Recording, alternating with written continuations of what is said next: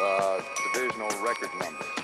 Uh, the spacecraft was uh, oval shaped on top and underneath like a large pancake blown up in the middle.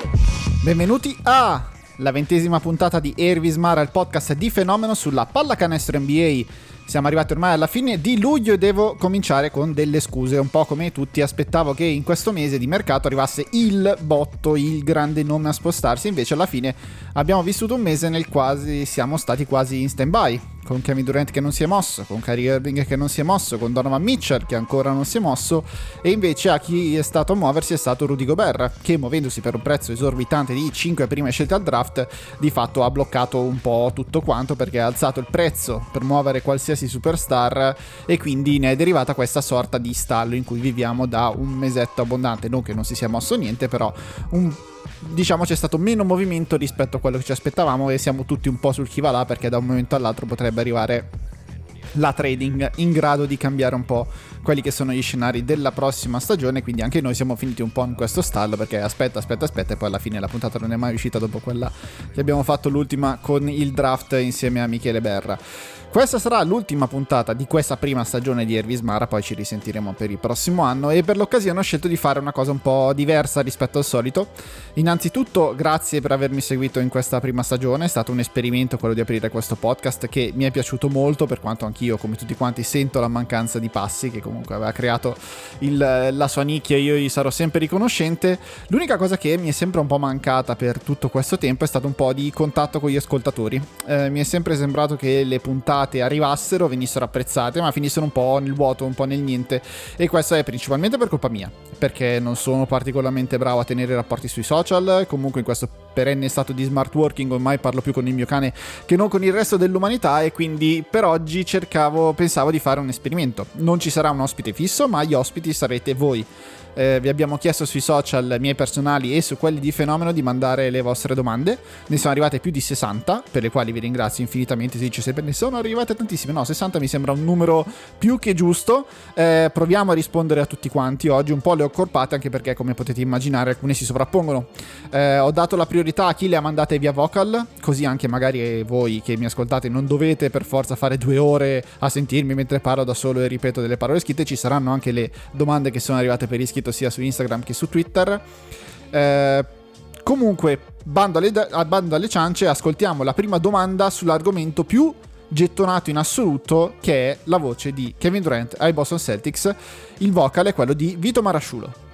Ciao Dario, una, una domanda su Boston. Io sono tifoso di Boston e vorrei capire un attimino cosa faranno con, con questo roster, se prendono Durant, se non prendono Durant. Per me stanno benissimo così con gli acquisti di Gallinari e Brogdon, stanno bene dal punto di vista della rotazione, della difesa, della chimica, un po' di tutto. Quindi per me sacrificare Smart e Brown per prendere Durant, ok che è Durant, però io lascerei tutto com'è.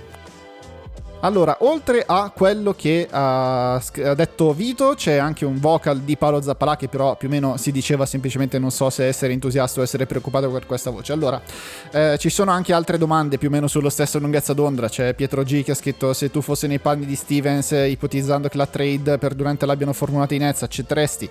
Cristian Ricci chiede se eh, è possibile che l'obiettivo del front office dei Nets sia rimanere con questo roster ed è possibile che ci riescano. Antonio Paesano che si chiede perché Jalen Brown perché, perché, perché? Antonio, stai tranquillo. Chiedi anche se Kevin Durant è più o meno bollito di Boris Johnson e gli sento gli rispondere solamente dipende quanto consideri eh, bollito Paolo Di Bala. Se non lo consideri bollito, allora Kevin Durant è uguale, se no, comunque vanno di pari passo. Giusto per fargli un po' male. Eh, Real Happy Pig che chiede se il rumore di Durant ai Celtics per Brown e Smart è una follia dei Celtics e due franchise player valgono Durant. Antonio Licenza chiede a quante possibilità di Durant ci sono che rimanga in Nets. Eh, Adri Palumbo chiede se i Celtics hanno veramente bisogno di Durant per fare l'ultimo step. Ricca- Mattia Riccadonna scusami, eh, chiede se quanto sono pazzi i Celtics a offrire Brown e White più scelte per Durant che è stagionato e volubile il cubo e se già la notizia non possa danneggiare la squadra è stato un passo falso di Stevens poi c'è Wallazzo che chiede che tipo di minutaggio potrà avere Gallinari e Celtics e questa la lasciamo per ultima. Allora, cerchiamo di mettere un po' di eh, paletti a questa storia di Kevin Durant e Boston Celtics. Partiamo dall'origine, ok? Da dove nasce questa voce? La voce nasce da un pezzo di Adrian Wojnarowski di ESPN pubblicato alle due e mezza del mattino ora di New York, che già è un po' strano di suo, probabilmente l'ha fatto perché sapeva che alle 6 del mattino sarebbe uscita la column che esce abbastanza spesso di uh, Shens Charania di, di Athletic, che è il suo principale rivale, diciamo, per quanto riguarda le notizie sul mercato NBA, e sapeva che in quel pezzo ci sarebbe stato uh, la voce di Jalen Brown offerto ai Nets o insomma la trade tra, tra i Boston Celtics e i Brooklyn Nets per Kevin Durant. Quindi, ehm, Vosge, lo sappiamo, ha enormi contatti soprattutto con Sean Marks, che è il capo della dirigenza dei Nets. E da come mi viene da leggere è abbastanza chiaro che siano stati i Nets a far uscire la voce un po' per smuovere le acque attorno a comunque una situazione che si è fatta stagnante attorno a Kevin Durant, un po' anche per creare un mezzo casino ai Celtics perché comunque Jalen Brown non ha preso benissimo il fatto di essere stato inserito nelle voci di mercato, ma anche per mandare un messaggio alle altre squadre per dire oh guardate che ci sono anche i Celtics che mettono Jalen Brown, perciò se volete davvero Kevin Durant dovete aumentare un po' la vostra proposta. Poi in realtà nel pezzo si legge anche che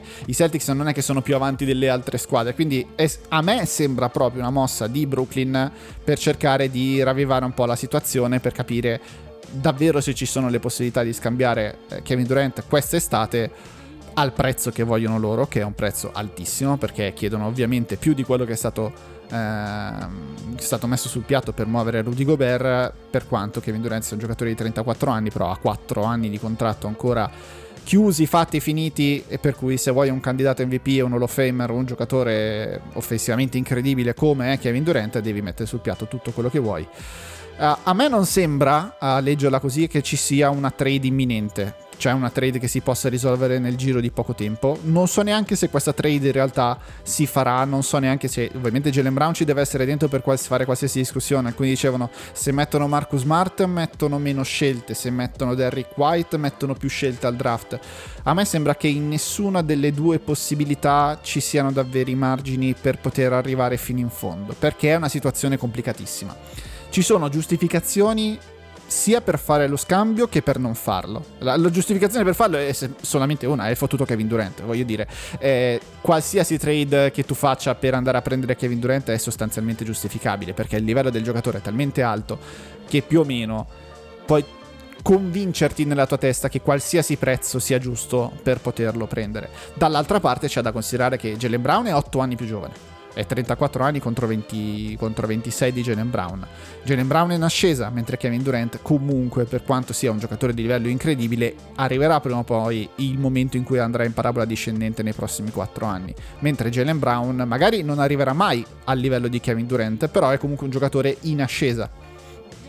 C'è poi da considerare che migliora di anno in anno, assicura una finestra per il titolo più lunga rispetto a quella che dovrebbe fare a quello che dovrebbe dare Kevin Durant almeno ora come ora. Nel senso, se Kevin Durant domani mattina passa i Boston Celtics, ovviamente i Boston Celtics diventano la favorita per il titolo. Ehm, che poi lo vincono o non lo vincono è tutto un altro discorso. Dipende anche un po' dalla valutazione che si dà alla passata stagione dei Boston Celtics. Nel senso, se la guardi da un lato dici sono arrivati a due vittorie per il titolo, erano avanti nel terzo quarto di gara 4, sopra 2-1 nella serie contro i Golden State Warriors e sembravano che li avessero messi alle corde, questa è una squadra che, a cui manca veramente poco così per poter raggiungere il titolo. E con le mosse che hanno fatto quest'estate, quindi aggiungendo Malcolm Brogdon, aggiungendo Danilo Gallinari che sistemano un po' la panchina che è andata spegnendosi nel corso della serie finale, hanno fatto abbastanza mosse per potersela giocare già così come sono. Ed è una... Mm, sicuramente accettabile come valutazione.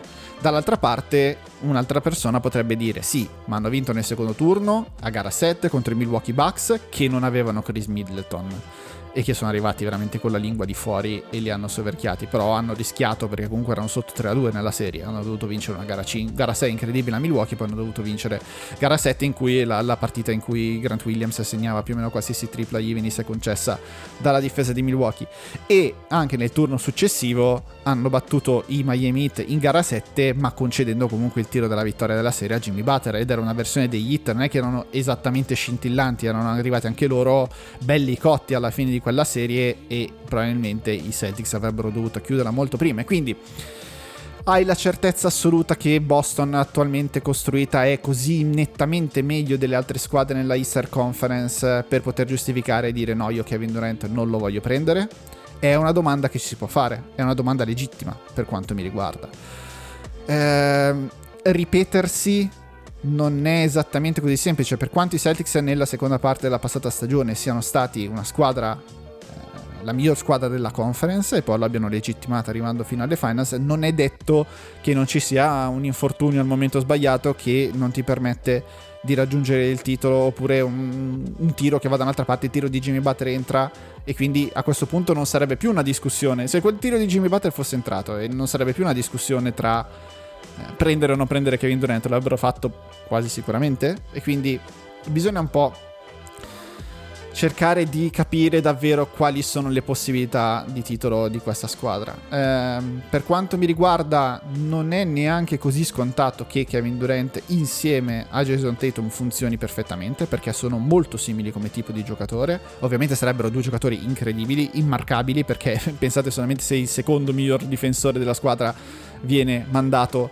su, su, Jason, su, Jason, Tatum o su Kevin Durant e non il primissimo in assoluto che mal di testa è cercare di marcarli contro tutti e due però sono due giocatori abbastanza sovrapponibili anche nella metacampo difensiva fanno più o meno la stessa cosa quindi non so quanto siano esattamente complementari come lo sono Tatum e, e Brown. Eh, Jason Tatum accetta di diventare il secondo di Kevin Durant o comunque Kevin Durant accetta di essere il secondo di Jason Tatum. In questo momento non lo so. A Kevin Durant davvero interessa giocare per i Boston Celtics? È una meta che gli interessa oppure eh, si presenta con una condizione mentale lontana rispetto a quella che ci si dovrebbe aspettare da un giocatore di quel calibro perché comunque dovrebbe diventare immediatamente il leader dello spogliatoio il prezzo include Marcus Smart oppure no, che sappiamo qual è la sua importanza per uh, tutto l'ambiente dei Celtics, non ne faccio neanche solamente una questione di spogliatoio, però è un idolo dei tifosi, lì da sempre uh, e, e, c'è un'identità fortissima tra quello che è il suo gioco e quello che poi è l'identità dei Celtics in campo, sia nella metà campo difensiva ma anche un po' nella metà campo offensiva, nel bene e nel male, perché comunque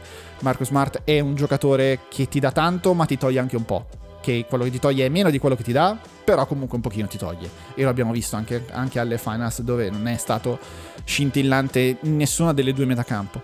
Quindi è una situazione intricatissima.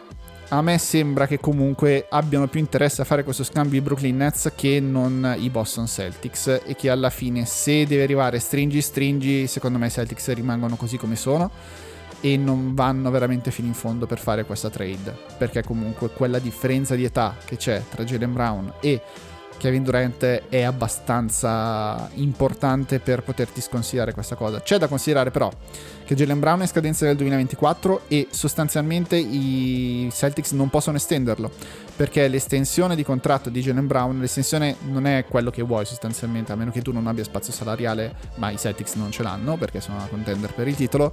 Ehm, l'estensione di contratto parte da una, il 120% mi pare al massimo del tuo contratto precedente. Il contratto precedente di Jalen Brown è attorno ai 26, 27, comunque sotto i 30 milioni, attorno ai 30 milioni di dollari, mentre il suo nuovo massimo salariale partirebbe da oltre 40 e a quei 40 lì non ci possono arrivare con un'estensione, quindi Jalen Brown dovrebbe sicuramente arrivare alla scadenza del contratto. Poi è assolutamente probabile che eh, rifirmi semplicemente al massimo salariale eh, come, come, è stato ad esempio per Zach Lavin che è arrivato a scadenza perché non poteva trovare un accordo per estendere subito, ma alla fine poi ha, ha, ha rinnovato al massimo salariale senza, senza grossi problemi con i Chicago Bulls. È perfettamente possibile che si arrivi a una situazione del genere.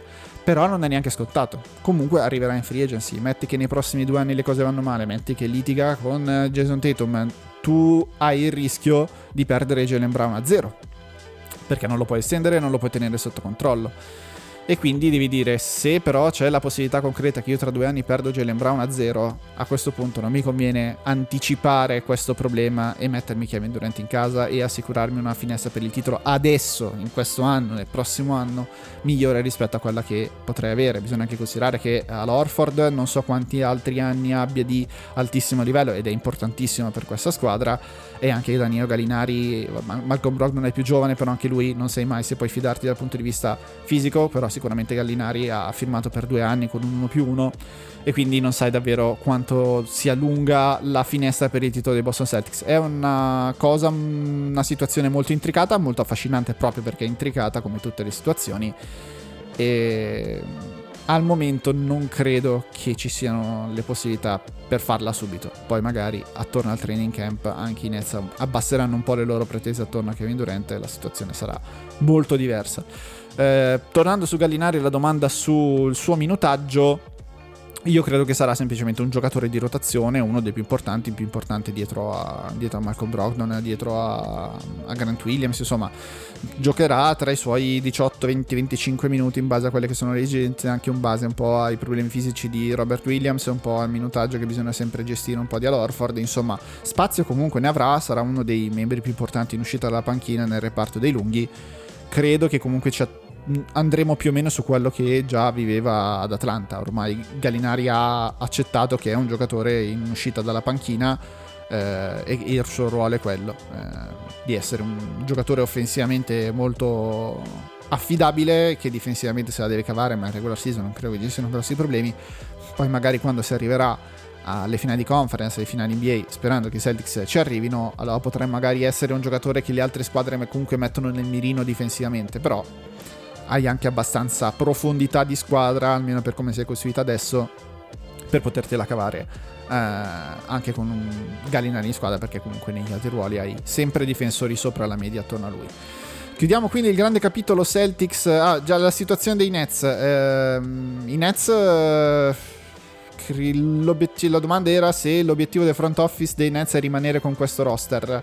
Secondo me loro sarebbero molto contenti di rimanere con Kevin Durant e molto meno di rimanere con Kyrie Irving. Non so quanto le due situazioni vadano mano in mano, cioè nel senso se rimane Kevin Durant deve per forza rimanere Kyrie Irving, si può fare in modo che Kyrie Irving venga comunque spedito a un altro indirizzo e non rimanga lì perché comunque nessuno ha più voglia di sopportarlo dal punto di vista umano. Mi sembra difficile che loro vogliano impegnarsi in un'altra stagione con il mal di testa continuo che ti procura Kyrie Irving. Ehm, e, e le attenzioni che comunque richiede un giocatore del genere con una personalità del genere a me sembrano veramente tutti molto stanchi e se possono cederlo troverebbero volentieri un modo di cederlo. Allora ci spostiamo dall'altra parte del fiume Hudson e andiamo a sentire cosa si parla su i New York Knicks e Donovan Mitchell con la domanda di Edoardo Toniolatti Ciao Dario, eh, visto che ho la sventura di tifare Knicks, come vedresti eh, l'aggiunta di Donovan Mitchell ora che abbiamo preso Branson? Il fit non sembra eccezionale, però è Spida, cioè capiamoci. Quindi, Donovan Mitchell e New York Knicks. Um, più passa il tempo, più mi sembra che questa sia l'unica destinazione davvero plausibile per Donovan Mitchell, perché c'è l'interesse dei Knicks, perché c'è l'interesse dei Jazz a cederlo, per le scelte che hanno i Knicks, che comunque sono tante, perché oltre alle loro hanno anche altre scelte in mano da parte di altre squadre, che sono quasi tutte, in realtà 3 su 4 mi pare di quelle che hanno in mano, sono del draft 2023, che comunque per i Jazz potrebbe non essere una brutta cosa, perché l'interesse dei Jazz in questo momento è tankare il più possibile e puntare a, a Victor Wembanyama perché comunque l'Ovest è troppo forte per quelle che sono le loro situazioni attuali. Per quanto riguarda la parte dei Knicks, eh, sicuramente Mitchell è il nome che New York vorrebbe mh, da mettere in squadra, da mettere sui cartelloni. Loro vorrebbero presentarsi l'anno prossimo in cui dicono non è che siamo diventati la squadra di Jalen Branson, noi siamo la squadra di Jalen Branson e Donovan Mitchell. È un nome, un all-star sicuramente di grido, oppure di, è nato e cresciuto nella zona di New York, quindi anche un ragazzo di casa che comunque dal punto di vista del marketing fa sempre piacere da poter vendere. Il fit tecnico tra i due, stiamo parlando comunque di due guardie sottodimensionate, sotto l'1,90. Eh, nessuna delle due difensivamente è un giocatore che ti cambia la vita e anzi eh, per le altre squadre avversarie mi immagino Boston Celtics che si ritrovano davanti ai playoff sarebbero ben contenti di poter giocare una serie contro Mitchell e, e Branson dal punto di vista difensivo perché comunque sono attaccabili, sono due giocatori che difensivamente sono attaccabili. Non Mitchell peggio di Branson dal punto di vista difensivo. Ovvio, dal punto di vista offensivo sono molto dinamici, possono anche funzionare abbastanza bene insieme, nel senso che Mitchell è un giocatore che vuole molto il pallone tra le mani, però ha anche dimostrato, giocando con Mike Colley, ma giocando anche con altri nel corso della sua carriera, di poter funzionare attorno a un'altra guardia che comunque è capace di gestire un pick and roll, così come Branson ha dimostrato giocando insieme a Luca Doncic di poter giocare insieme a un giocatore ball dominant e essere comunque efficace. Quindi dal punto di vista offensivo secondo me una strutturazione con due guardie insieme di questo genere qua può anche funzionare, sempre considerando che poi gli altri tre giocatori però saranno abbastanza eh, limitati in quello che potranno fare, nel senso loro due sono i costruttori di gioco, gli altri tre devono essere dei play finisher, se così vogliamo definirli. Non so se RJ Barrett nella posizione di tre abbia abbastanza pericolosità al tiro perimetrale, specialmente piedi per terra eh, per poter funzionare bene insieme a due giocatori che avrebbero così tanto la palla tra le mani. Eh, è anche possibile però che in uno scambio per Donovan Mitchell RJ Barrett faccia le, bag- le, faccia le valigie e vada a Utah Jazz. Bisogna capire però quanto i Jazz sono davvero interessati a un giocatore come RJ Barrett. Julius Randle non c'entra niente con una squadra del genere, ma Julius Randle inizia a centrarci poco con più o meno tutte le squadre dell'NBA, posto la stagione, non quella appena finita che è stata orribile, ma quella precedente in cui ha giocato forse a un livello che era un po' troppo rispetto a quelle che erano le sue reali possibilità. Hanno rifirmato anche Mitchell Robinson. A me sembra che Thibodeau non, sem- non sia così innamorato di Mitchell Robinson, però l'hanno rifirmato a cifre comunque contenute. È un giocatore che non ti fa così male. Quindi Donovan Mitchell e i Knicks eh, mi sembra un buonissimo fit dal punto di vista del marketing, può funzionare dal punto di vista offensivo con Jalen Brownson, mi sembra però che le difficoltà siano legate a tutto quello che succede attorno a loro nel resto del roster e difensivamente come farli coesistere. Andiamo alla prossima domanda su un altro degli argomenti più gettonati eh, delle vostre domande, sono arrivati ben tre vocal sui New Orleans Pelicans, ho scelto quello di Davide Torelli. Ciao Dario, senti mi interessava un tuo parere sulle prospettive Pelicans per la prossima stagione, reintegro di Zion in una squadra che comunque ha dimostrato di funzionare bene, soprattutto in coda eh, de- della stagione passata e soprattutto anche le possibilità del rookie Dyson Daniels che potrebbe essere l'anello mancante in regia e copertura difensiva per le deficienze di McCallum. Partendo dal presupposto che secondo me potrebbero essere una delle squadre che può migliorare di più almeno in regular season, chi vedi allo stesso livello dall'altra parte nella Easter Conference, perché non vedo almeno io delle outsider similari in potenza, quindi boh, se ti va fammi sapere. Ciao ciao e complimenti per tutto il lavoro oltre alla domanda di Davide c'erano anche quelle di El Loco Andreoli e di Marcello Piccoli e anche su di Mattia Balzan, eh, Mattia Bolzan, scusate che chiedevano come, che aspettative ci possono essere sui Pelicans del prossimo anno restando sani e bla bla bla. Uno chiedeva addirittura se possono inserirsi nella trade per Durant cedendo Ingram. È una situazione che ha senso anche perché Ingram potrebbe essere scambiato perché non è un designated player quindi può andare ai Nets anche incastrandosi con, con Ben Simmons, cosa che per altri giocatori invece non può succedere. Eh, però mh, mm, mi sembra che Kevin Durant a New Orleans per giocarsi il titolo mi sembra un po' impossibile per il livello del giocatore, per la statura della superstar che ha, che, che, che si tra virgolette si abbassi a giocare per i Pelicans mi sembra un po' complicato vederlo lì. Detto questo, i Pelicans sono, visto anche le domande che, quante domande sono arrivate su di loro, sono decisamente una delle squadre più interessanti per il prossimo anno perché comunque hanno finito molto bene, sono riusciti a giocarsi anche una serie competitiva più o meno con i Phoenix Suns, è vero che erano i Suns senza Devin Booker, però comunque li hanno fatti sudare fino a gara 6 ehm, e a questo mix molto interessante ci aggiungi ovviamente Zay Williamson che è un giocatore unico nel suo genere ed è un Shaquille, la riproposizione di Shaquille O'Neal più basso e ancora più esplosivo rispetto a quello che era Shaquille O'Neal, ma la sua presenza interna comunque è eh, eccezionale come si incastrerà con CJ McCallum dal punto di vista offensivo io ho pochi dubbi che questa squadra funzioni sinceramente. So, hanno troppo talento poi magari non giocano necessariamente tutti assieme. Mm, magari anche, anche, la convivenza con Brandon Ingram era una convivenza basata su questo è il mio turno il prossimo è il tuo turno e ci alterniamo un po' i tiri. Cercare di far incastrare amalgamare quella squadra dal punto di vista offensivo in un sistema eh, coeso e coerente sicuramente non è semplice, però Willy Green è un allenatore che eh, se non altro si è guadagnato il rispetto del, del suo gruppo.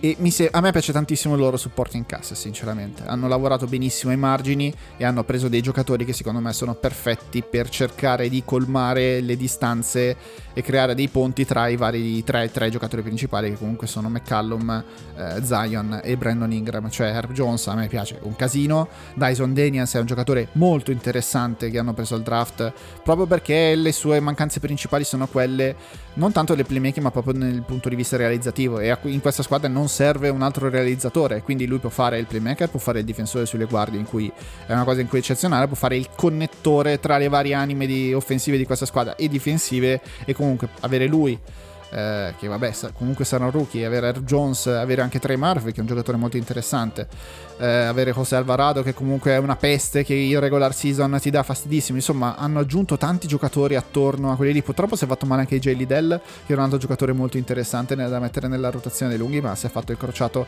in Summer League e poteva essere molto utile. Ehm, mi sembra che i margini abbiano eh, lavorato molto bene per poter costruire una squadra che in prospettiva può diventare una contender.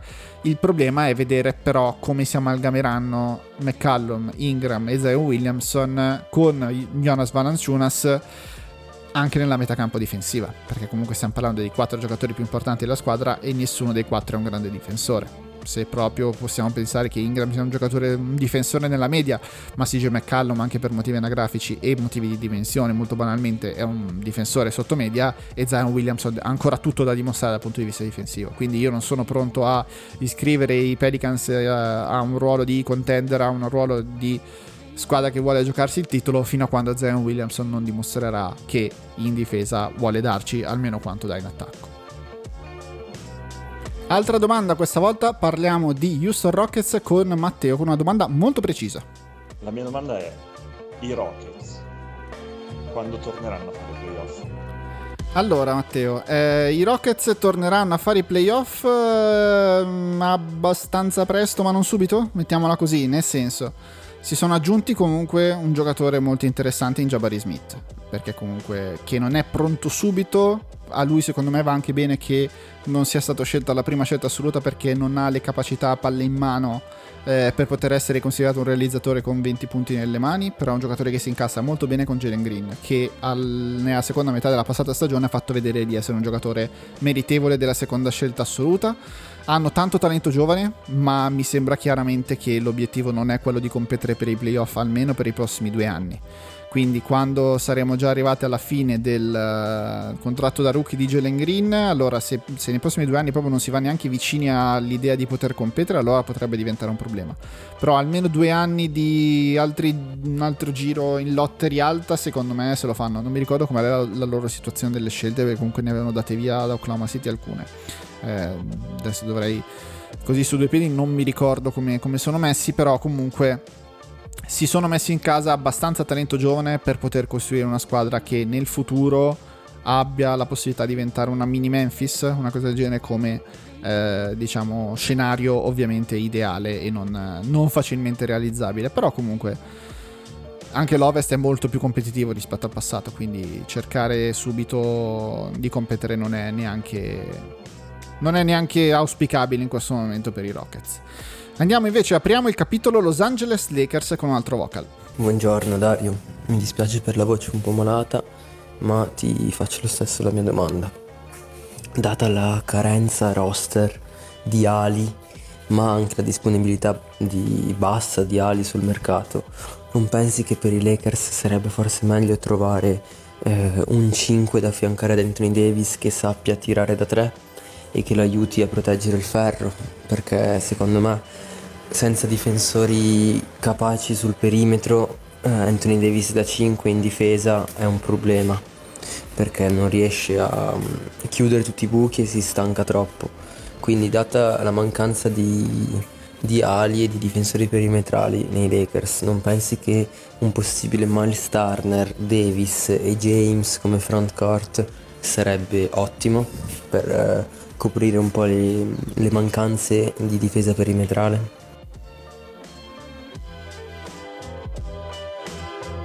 Ringraziamo Pedro Leon per la domanda sui Lakers, a cui si aggiunge, anche, si aggiunge anche quella di Stefano Porcini su Darwin M come coach.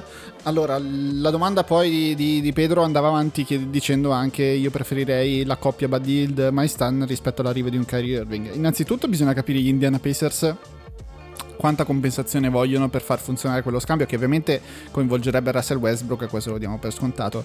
Però eh, per prendere Russell Westbrook ormai tutti ti chiedono entrambe le scelte al draft 2027 e 2029 e su questo i Lakers stanno facendo un po' di resistenza perché vorrebbero cedere solamente una e non tutte e due. Da appiccicare al contratto di Russell Westbrook che comunque è in scadenza. Sono 47 milioni di dollari ma sono in scadenza quindi un pochino più margine di manovra rispetto a quello che avevano lo scorso anno ce l'hanno. Eh, dal punto di vista tecnico sì, può anche funzionare con Anthony Davis eh, da 4 e Miles Turner da 5 e sicuramente Miles Turner nel momento stesso in cui entra in squadra diventa automaticamente il terzo miglior giocatore dei Lakers eh, quasi oh, per forza, nel senso non ci sono alternative e sarebbe un fit tecnico più semplice rispetto a quello che è Russell Westbrook eh, perché comunque ha un ruolo molto definito per Anthony Davis mi sembra che comunque il discorso non sia chi gli viene messo attorno, ma come sta lui, in che condizioni è, quanto riesce a reggere fisicamente una regular season dell'NBA, perché comunque quel giocatore che abbiamo visto nella bolla non l'abbiamo più rivisto e la bolla comunque arrivava dopo tre mesi di eh, pausa in cui il suo corpo non aveva preso botte. E non, non sono sicuri che in una situazione normale se Davis fosse arrivato alla fine di quella stagione nel, nelle condizioni in cui si arriva alla fine della regular season e poi deve affrontare i playoff aveva avuto gli stessi playoff rispetto a quelli che ha avuto nella bolla. Mi sembra che dal punto di vista fisico per quanto sia un giocatore che non ha ancora compiuto 30 anni non ci siano più le garanzie per poter avere l'impatto difensivo che poi gli viene chiesto, perché comunque questa squadra funziona solamente con Anthony Davis da 5, per come è strutturata attualmente. Quindi Miles Turner sicuramente potrebbe aiutarlo da quel punto di vista lì. Miles Turner eh, è vero che è un giocatore che protegge il ferro e che tira da 3, però non è esattamente un unicorno, nel senso è molto limitato, è molto meccanico, sia nelle letture del gioco, sia quando deve mettere palla per terra. E quindi è un giocatore... Mh, di ruolo fondamentalmente. Se gli viene richiesto di fare il terzo di una squadra che punta al titolo come sono i Lakers, che necessariamente devono farlo, allora forse diventa un livello forse un, anche un filino troppo alto per quelle che sono le sue possibilità. Non sono un grandissimo fan di Miles Turner, però mi rendo conto che dal punto di vista tattico potrebbe funzionare sicuramente meglio rispetto a quanto non funziona e l'abbiamo visto eh, Russell Westbrook ai Lakers. Buddy Hield lo, lo inseguono da tre anni, io anche lì non sono un grande fan di Buddy Hield però eh, capisco che con, con, lo spazio che ti darebbe giocare insieme a LeBron James, ecco, se poi parla, parliamo di difesa perimetrale con Bud Hield e la versione 38enne di LeBron e chiunque fanno giocare nella posizione di point guard che al momento non mi sovviene nemmeno chi potrebbe riempire quello slot in, in un'ipotetica Lakers del genere, insomma, diventa un po' complicato poterli far funzionare dal punto di vista difensivo. Darwin M... Si è presentato dicendo le cose giuste, si è, si è presentato mh, mm, nella maniera giusta secondo me, però io non vedo come ci... a meno che non gli cambiano il roster, che comunque un pochino hanno già fatto, però il problema a Westbrook rimane al momento e non vedo, cioè non mi sembra che eh, lo scorso anno Frank Vogel, pur provandoci in tutti i modi, abbia trovato il modo di far funzionare Russell Westbrook ai Lakers. E non è che non ci abbia provato, eh, ci ha provato in tutti i modi. Adesso parlano, in, no, ma no, lui ha un piano per poter far funzionare Westbrook per canalizzare in un'altra maniera. Ci hanno già provato e non ha funzionato. E quindi a questo punto mi viene da dire che il Westbrook è una casa persa e non c'è modo di farlo funzionare, non c'è modo di far funzionare questi Lakers con Westbrook al suo interno. E tutto questo senza andare a considerare che comunque LeBron ha 38 anni e lo scorso anno ha viaggiato a 30 di media ed è stato un giocatore incredibile ancora una volta, però non sei sicuro sicuro che possa farlo anche il prossimo anno e quante volte se non arriva qualche problema fisico, insomma i Lakers sono un bel cantiere aperto in questo momento e, e non butta bene perché il resto della conference uh, si, è, si, è, rafforzato molto più di quanto abbiano fatto loro, anche perché i loro limiti sono molto più stringenti rispetto a quelli delle altre squadre. Passiamo dall'altra costa e andiamo a ascoltare un vocal sui Miami Heat. Ciao Dario, una domanda sull'off season dei Miami Heat. Cioè, loro hanno sostanzialmente rifirmato quelli che potevano rifirmare, che avevano, ossia uh, Martin, Oladipo e, uh, e Deadmon, anche a cifre ragionevoli, hanno lasciato andare via Tucker perché i Sixers gli hanno fatto un'offerta che, potevano, che lui non poteva rifiutare e ha fatto anche bene E eh, che altre mosse vedi, considerando che Miami è in corsa ancora per Durant e per Mitchell, ma che non è la favorita né per l'uno né per l'altro? Come vedi migliorare il roster, anche considerando il fatto che uh, uh, Struss e Gabe Vincent sono diciamo all'ultimo anno in cui li paghi poco, li paghi un milioncino, e uh, come vedi migliorare questo roster? Grazie a Dario Calabrese per la domanda sui Miami Heat.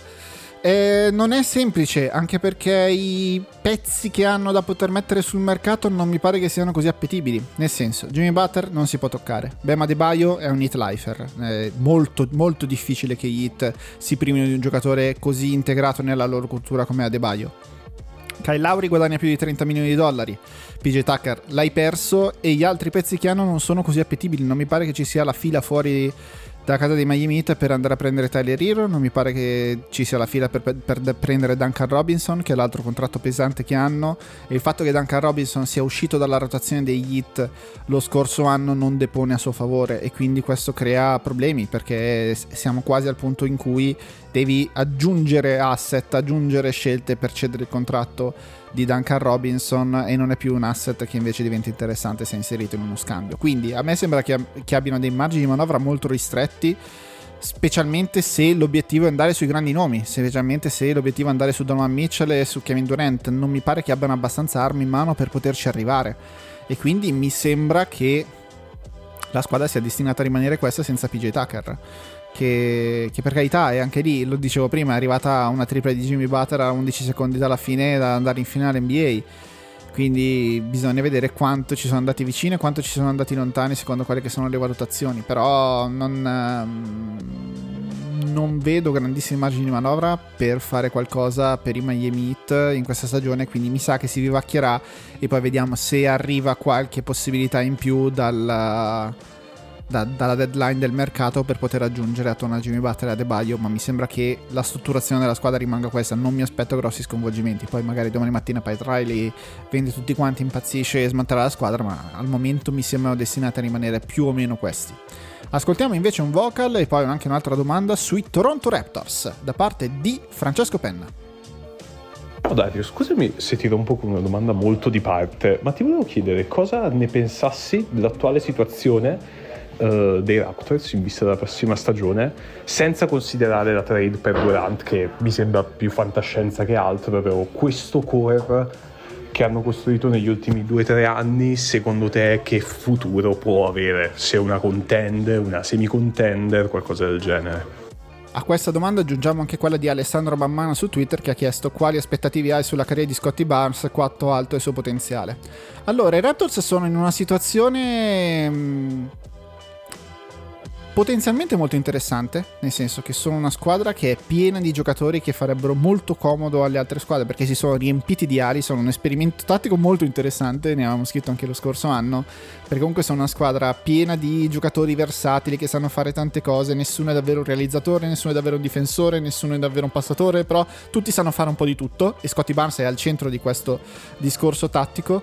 Dove possono arrivare è un po' la grossa domanda perché non sa dove può arrivare Scotty Barnes. E le domande vanno abbastanza a braccetto perché il ceiling di Scotty Barnes è, schi- è il ceiling dei, dei Raptors. Nel senso, i Raptors hanno dei due ottimi giocatori in Fred Van Vliet e in Pascal Siakam, che al momento sono i due rimasti dal titolo del 2019, i due giocatori più importanti anche dal punto di vista carismatico della squadra.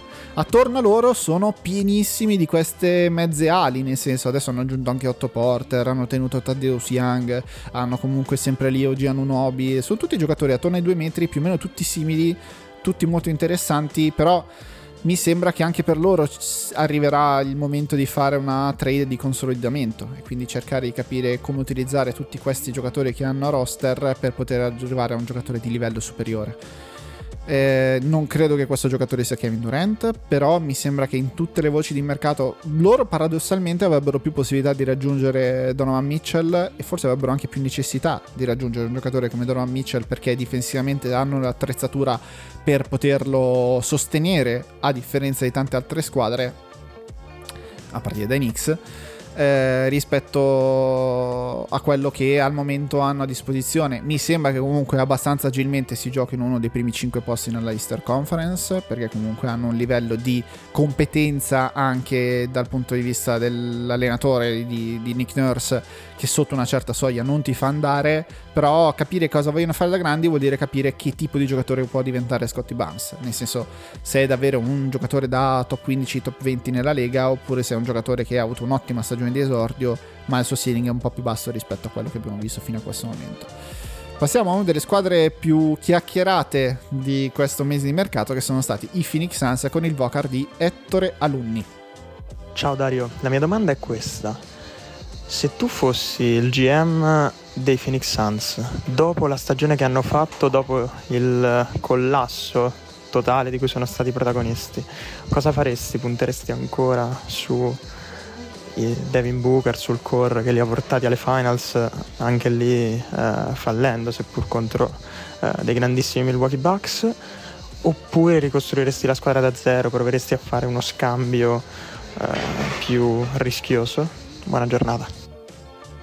A questa domanda si aggiunge anche quella di Ale Giura che ci ha chiesto se eh, Phoenix ha gestito male la vicenda di Ayton, eh, come, come abbiamo visto la situazione di quest'estate. Allora, non è semplice perché da una parte vedi il modo in cui si è conclusa la passata stagione e dici ok questa squadra va completamente eh, rifatta da zero, ma dall'altra parte fai passare un po' di tempo e con la mente un po' più fredda dici sì ok però abbiamo vinto uno sfaccello di partite in regular season eravamo nettamente la squadra più forte della lega almeno in regular season. Può una singola partita che è andata male tra l'altro in dei playoff in cui Devin Booker si è fatto male al primo turno un infortunio muscolare eh, possiamo mandare a monte quello che abbiamo costruito solamente perché una partita è andata incredibilmente male è vero la partita più importante dell'anno e quella che ha chiuso la tua stagione possiamo far mandare tutto all'aria solo per questo. Poi la situazione è anche che è stato un po' il mercato a scegliere per loro, nel senso loro avrebbero voluto scambiare di Andre Ayton quest'estate per cercare di dare una nuova strutturazione alla squadra, sempre comunque mantenendo Booker che è stato rifirmato, sempre mantenendo Chris Paul, probabilmente tenendo anche Michael Bridges e Cam Johnson. Immagino che Cam Johnson partirà titolare il prossimo anno al posto di eh, Jay Crowder in quintetto, eh, almeno lo spero.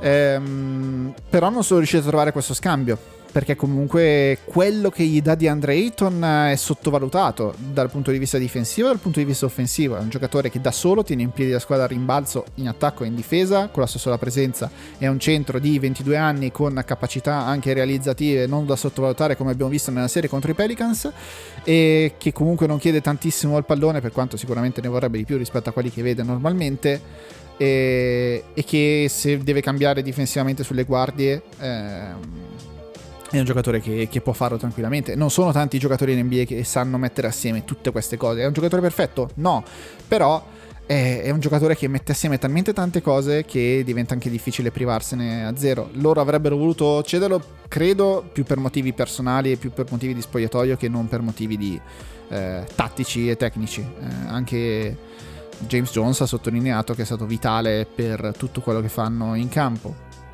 Dichiarazione di facciata? Sì, probabilmente perché comunque non hanno trovato lo scambio che volevano sul mercato per poterlo cedere adesso e quindi hanno pareggiato l'offerta di Indiana Pacers. Quindi, eh, ricollegandoci alla seconda domanda, ha gestito male la vicenda Ayton? Sì, ma alla fine ha ottenuto un risultato migliore rispetto a gestirla bene, nel senso che se l'avessero gestita bene, rinnovandolo lo scorso anno come designated player, 5 anni, tutto fatto, tutto finito, avrebbero si sarebbero risparmiati un po' di mal di testa? Sì però alla fine comunque la regular season è andata molto bene. Non credo che Ayton rifirmato li abbia portati a vincere 74 partite di regular season. Alla fine è andata bene anche così. Forse si sarebbe creato un po' meno di problemi? Forse quella partita contro, contro, da, contro Dallas era semplicemente destino che arrivasse.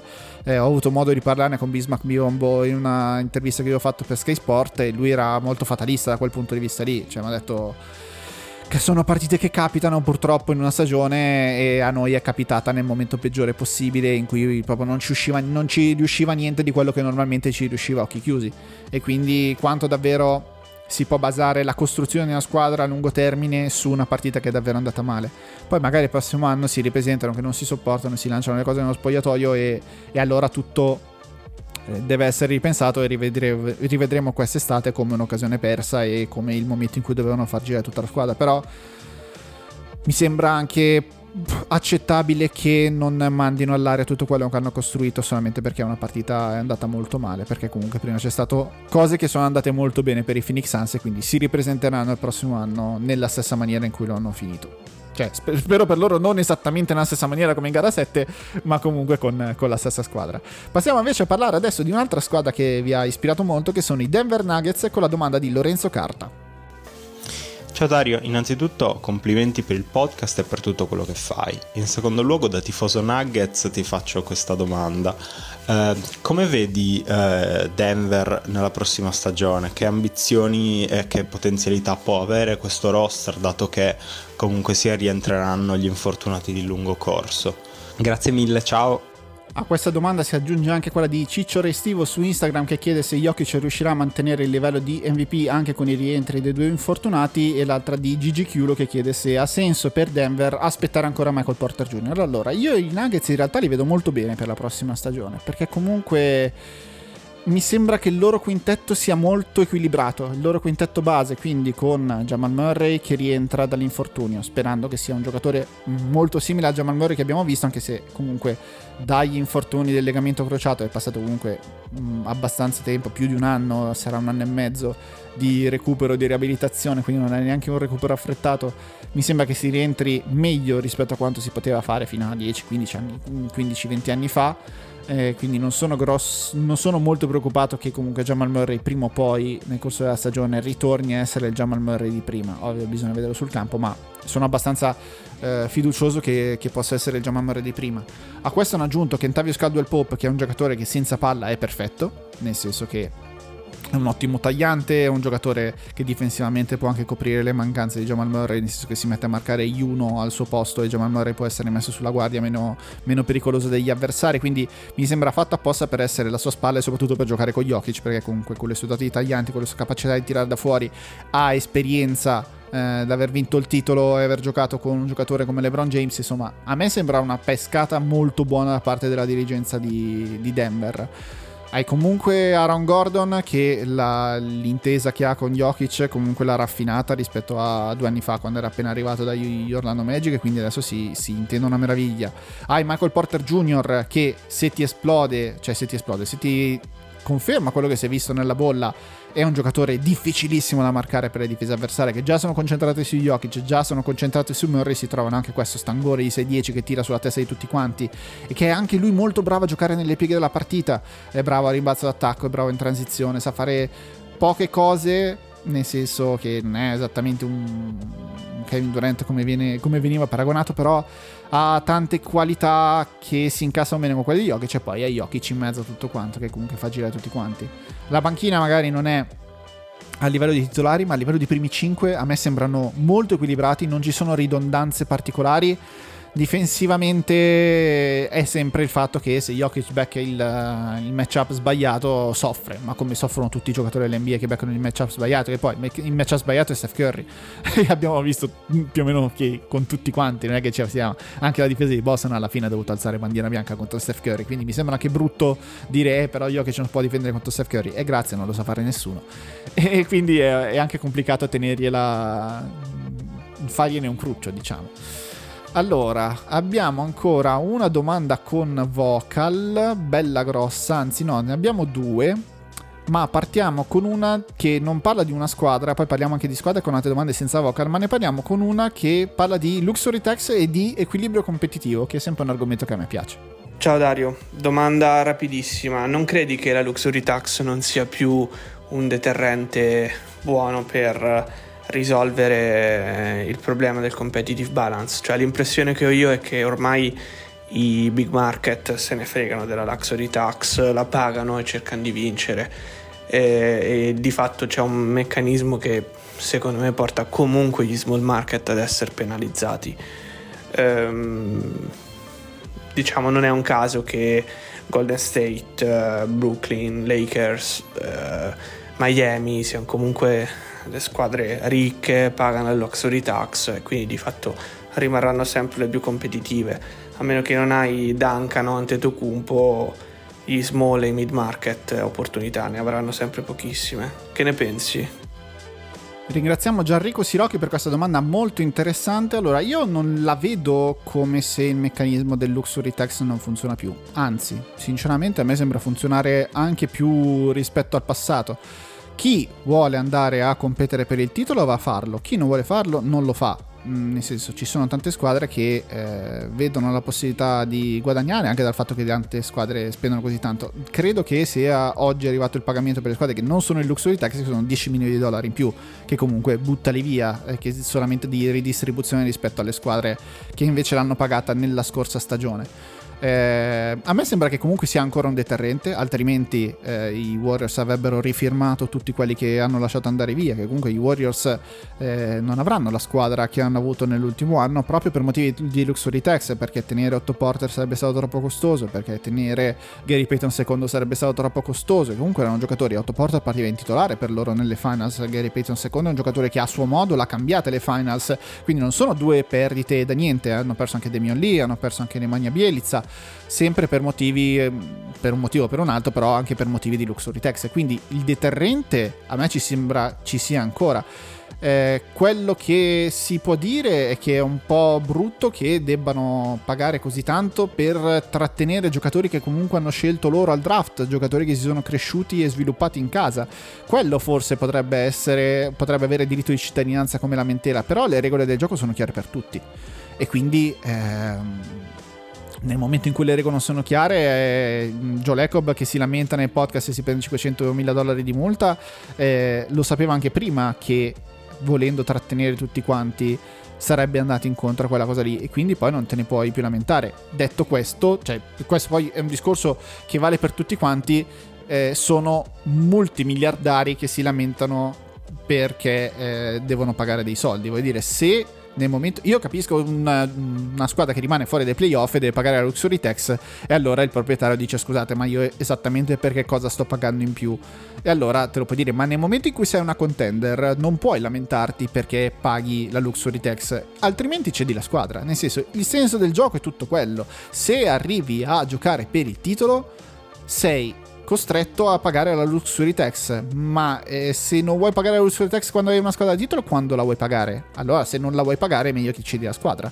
Visto che poi domani mattina, anche se loro vanno in rosso con la luxury tax, se domani mattina mettono una franchigia NBA sul mercato, arrivano immediatamente delle offerte che gli fanno rientrare tutti i soldi che hanno speso per la luxury tax. Quindi io non, non starei lì a fare eh, a schierarmi dalla parte dei proprietari. Cioè, proprio non mi riesce naturale. Eh, le regole del gioco sono sempre quelle. I giocatori devono fare un certo tipo di vita e subire un certo tipo di pressioni per poter competere per il titolo. Anche voi dovete farlo dall'altra parte. Quindi, se c'è bisogno di pagare, paghi e sostanzialmente stai zitto. Eh, per quanto riguardava gli small market, invece, ci sono delle i Milwaukee Bucks che non tengono PJ Tucker anche per motivi di luxury tax. Secondo me lì ne hanno fatto anche un discorso tecnico, nel senso che eh, PJ Tucker è vero è stato importante per il loro titolo, ma pensavano di poterne fare a meno fondamentalmente. E, ehm, perché comunque è un giocatore che andava verso una certa età e, e, non si sentivano di pagare quei soldi che avrebbero comunque impedito magari di fare altre mosse per giocatori più giovani che a loro interessavano di più. Mi viene in mente Bobby Portis, che magari non sarebbe rimasto alle cifre che poi gli hanno potuto dare quest'anno, non l'anno passato, se ci fosse stato ancora Bobby, cioè scusate, ci fosse stato ancora PJ Tucker eh, a roster eh, in quelle situazioni. A me sembra che il, il, lo svantaggio competitivo che hanno i small market non è legato alla luxury tax, perché comunque i proprietari individualmente se la possono permettere la luxury tax. Mi sembra più che altro il motivo implicito è che non puoi competere per i free agent quanto possono farlo gli altri. Ma nel senso, i soldi che possono mettere sul tavolo sono sempre gli stessi. È che un giocatore sarà sempre più interessato ad andare a vivere a New York, a Los Angeles e a Chicago rispetto ad andare a vivere a Oklahoma City, a Milwaukee e a Memphis. Perché è la natura umana, ma su questo loro non ci possono fare niente. È uno svantaggio? Sì, però si può eh, cercare di ovviare con quello che secondo me è il modo che hanno gli small market per poter competere per il titolo, che poi hanno tutti quanti, che è il draft. Se tu scegli bene al draft, se tu sei capace di sviluppare i giocatori che scegli al draft, allora ti dai una chance. Se non sei capace di fare quel lavoro lì, allora quella, quella cosa lì non ce l'hai a meno che tu non sia capace di muoverti molto bene sui scambi. Però anche lì prendi un giocatore eh, pagando relativamente poco, posto che annetto che poi si, può, si spostano sempre i contratti e crei valore con il, la tua capacità di sviluppare i giocatori. Ma tutto parte da lì. Le squadre che scelgono bene al draft sono quelle che poi arrivano ad avere successo, quelle che scelgono male eh, poi alla fine ne pagano, ne pagano il conto. Eh, non è un caso che Golden State e Boston sono arrivate alle finals con credo 8 titolari su 10 che sono stati scelti al draft eh, dalle squadre che poi li hanno schierati. Non è un caso, non necessariamente. Poi ci saranno sempre gli instant team, sì, ma si parla di instant team. Anche i Brooklyn Nets sembravano che dovessero vincere facilmente il titolo, sono usciti al primo turno di questa stagione e al secondo di quello passato, eh, pur avendo speso tra virgolette più di tutti, che poi non sono neanche andati così tanto in luxury tax. Vedremo come andrà con i Clippers, che sono la squadra che credo il prossimo anno pagherà di, più di tutti, eh, magari non di Golden State perché comunque vanno in repeater gli Warriors, mentre i Clippers forse non ci sono loro sì sono una squadra che hanno speso tanto i Luxury Tax, però e, e, hanno costruito la loro squadra tramite gli scambi, però anche lì hanno ceduto Shaggy Gilgus Alexander, che era un giocatore che loro hanno scelto al draft, hanno ceduto tutto il loro futuro in termini di draft, è stata una scommessa accettabile, plausibile, un altro modo di costruire una squadra, va anche bene che non tutte le 30 squadre abbiano lo stesso modo di costruire la squadra, altrimenti sai che noia. Allora, abbiamo un altro vocal, ma me lo tengo per dopo. Adesso io faccio in rapida successione un po' di domande che sono arrivate sulle singole squadre, poi apriamo una grossa parte finale con quel vocal in cui parliamo delle varie. Allora, sui Charlotte Hornets, Matteo Veranese chiede a livello sportivo come si copre il vuoto lasciato da Bridges, com- comeback, così rispolvero la maglia, quindi ritorno di Kemba Walker, e un centro. Quanto possono spostare il livello di vittorie e sconfitte stagionali? Si vociferava di Miles Turner. Allora, ehm, a livello sportivo come si copre il vuoto di Miles Bridges? È un bel problema dal punto di vista sportivo, non è un punto di vista eh, personale, nel senso che un giocatore che fa quelle cose, poi ovviamente la giustizia farà il suo corso, ma quelle che sono i chiari di luna fanno presagire che Miles Bridges la NBA non la rivedrà, forse mai più nel resto della sua vita, ed è molto difficile da colmare perché era un giocatore molto importante per loro. Però hai pur sempre la Melo Ball, eh, fin tanto che c'è la Melo Ball è attorno a lui che devi costruire la squadra. Bridges puoi trovare il modo di fu- far funzionare anche senza di lui. Kemba Walker eh, aiuta dal punto di vista magari dello spogliatoio, ma non mi aspetto che dal punto di vista della capacità in campo sia un giocatore che possa davvero spostarti gli equilibri. Un 100 te lo può spostare sicuramente perché era la posizione in cui loro erano più carenti. Eh, non so se mai Star, sicuramente Mark Williams che hanno preso al draft è un giocatore bello solido, molto bello da, da mettere anche attorno alla Melo Ball, sia per, per coprire le difficoltà difensive sia per funzionare come bersaglio per i suoi lobby in attacco. Quindi, anche se non dovesse arrivare Miles Turner, che comunque si potrebbe imbastire una trade per Gordon Hayward, ma a questo punto, se non torna Bridges, Hayward ritorna anche importante per le rotazioni in ala. Eh, potrebbe essere un'aggiunta, ma con Mark Williams io sinceramente da 100 sono abbastanza sicuro. Certo, non aspettate che gli Hornets competino per il titolo il prossimo anno, quello è sicuro. Sui Sacramento Kings invece Mauro Sa chiede un commento sui Sacramento Win Now Kings. Uh, Keegan Murray del draft MVP della Summer League più le prese di Monk e Hurter possono riportare le playoff o la prossima stagione sarà un'altra via Crucis?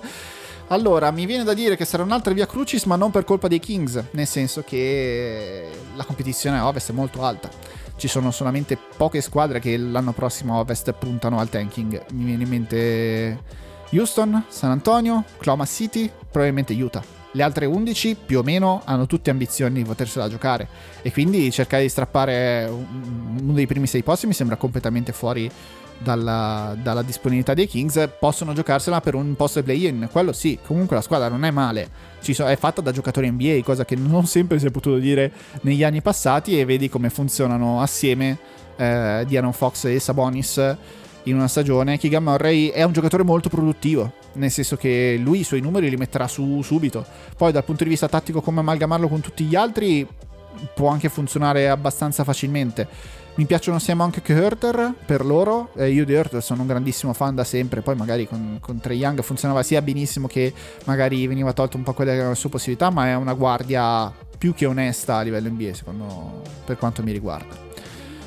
Allora, passiamo agli Oklahoma City Thunder, giusto perché li abbiamo citati. Eh, Samuele Altomare chiede due domande: che aspettative hai nei prossimi anni su Oklahoma City? Tra Shagigus, Alexander, Giddy, Holmgren, anche Mann, Dort, il rookie Williams. Due rookie Williams ce ne sono. Sono molto fiducioso. E poi dopo arrivare Denver con il trio Jokic, Porter, Murray. Questa me la sono fumata prima. Comunque su, su, Denver ho già detto che sono molto abbastanza ottimista per la prossima stagione. Dove possono arrivare gli Oklahoma City Thunder? Sicuramente meglio rispetto a quello che abbiamo visto la scorsa stagione. Sicuramente stanno costruendo in una squadra tatticamente molto interessante, sicuramente si fanno un altro giro in lottery. Quello è poco ma sicuro, però hanno portatori di palla interessanti più o meno in ogni ruolo. Hanno Chet Holmgren che è un giocatore su cui si può costruire il resto della squadra. Mi sembra che il programma su più anni degli Oklahoma City Thunder sia eh, volgendo nella giusta direzione, siamo ancora lontani però da vedere la loro forma finita, anche perché come abbiamo detto quest'anno mi sembra che la competizione sia talmente alta che non ha neanche senso sbattere la testa per, per, per, per poter vincere subito, però qualche soddisfazioncina magari se la possono anche togliere. Dallas, Rogu chiede come vedi Mavericks per la prossima stagione, l'obiettivo sarà ripetere la finale di conference a Ovest o bisognerà attendersi un ridimensionamento delle aspettative alla luce del roster? A questo si aggiunge anche Vittorio Marotta che chiede come verrà sostituito Jalen Branson se verrà sostituito. Allora, aspettarsi le finali di conference di nuovo forse non è, non è, giusto nei confronti dei Mavericks, perché comunque quello dello scorso anno è stato un exploit, non erano la squadra migliore contro i Phoenix Suns, ma la squadra che ha funzionato meglio ci, ci, vuole un'altra magia da parte di Luca Doncic. Quanto ha imparato Luca Doncic dai playoff dello scorso anno? Questo è quello che veramente mi eh, interessa, nel senso si ripresenta lo stesso Doncic che abbiamo visto fino ad adesso, che comunque è candidato MVP, o si ripresenta un Doncic ancora più centrato dal punto di vista mentale, ancora più pronto dal punto di vista fisico a sobbarcarsi tutta la squadra, perché comunque senza Jalen Branson si dovrà sobbarcare un po' di più eh, ancora un po' di più già di quello che fa e ad essere davvero uno dei mamma santissima della Lega, davvero un candidato MVP che se la gioca fino all'ultimo come ce l'ha una, una stagione alla Embiid, alla Jokic nelle sue corde, in cui trascina la squadra a un risultato più alto rispetto a quello che ci si attendeva, oppure continua ancora a vivacchiare con, basandosi sul, sul suo talento che è oltraggioso, però eh, dal punto di vista mentale non fa ancora quello scattino lì. Questa è la domanda più importante da cui mi aspetto dei Mavericks. Ehm, non sono un grandissimo fan di, di Christian Wood come, come, aggiunta al roster. Immagino che eh, una parte dei possessi che si prendeva Branson verrà presa da Tim Hardaway Jr. che rientra dall'infortunio, che due anni fa ai playoff era un giocatore molto importante, poi appena firmato il contratto come la banca abbastanza prevedibile non è stato più un giocatore importante anche per motivi di infortuni però numericamente almeno eh, un po' dei possessi di Branson verranno presi da Tim Hardaway Jr. con tutt'altra efficacia perché Branson è un giocatore super efficiente. Memphis, CDI chiede cosa ne pensi dei Grizzlies, cosa manca secondo te a Memphis per vincere l'anello questa stagione? È un po' presto ancora, per quanto lo scorso anno abbiano chiuso al secondo posto nella, nella Western Conference, mi sembra ancora un po' prestino specialmente per come li abbiamo visti uscire ai playoff. Secondo me ci hanno mostrato di più nella serie contro eh, Minnesota che cosa mancano che non rispetto alla serie contro Golden State che comunque è stata eh, diciamo, segnata dall'infortunio di Jamorant che è una situazione che ovviamente per vincere il titolo ci, deve, ci, ci sia bisogno che Jamorant sia, sia presente, sia in forma e sia il Jamorant vero. Però anche nella serie contro, contro Minnesota in cui erano probabilmente la squadra più, più talentuosa, ma hanno fatto una fatica a portarla a casa quella serie con una serie di errori eh, veramente incredibili, insostenibili. Eh, mi viene da pensare che quello che manca da avere Grisi sia un po' di calma, un po' di maturità, un po' di saggezza, un po' di insomma centratura mentale, maturità fondamentalmente. Chi ci sta per un roster così giovane chiamato a essere una squadra che vuole giocarsela.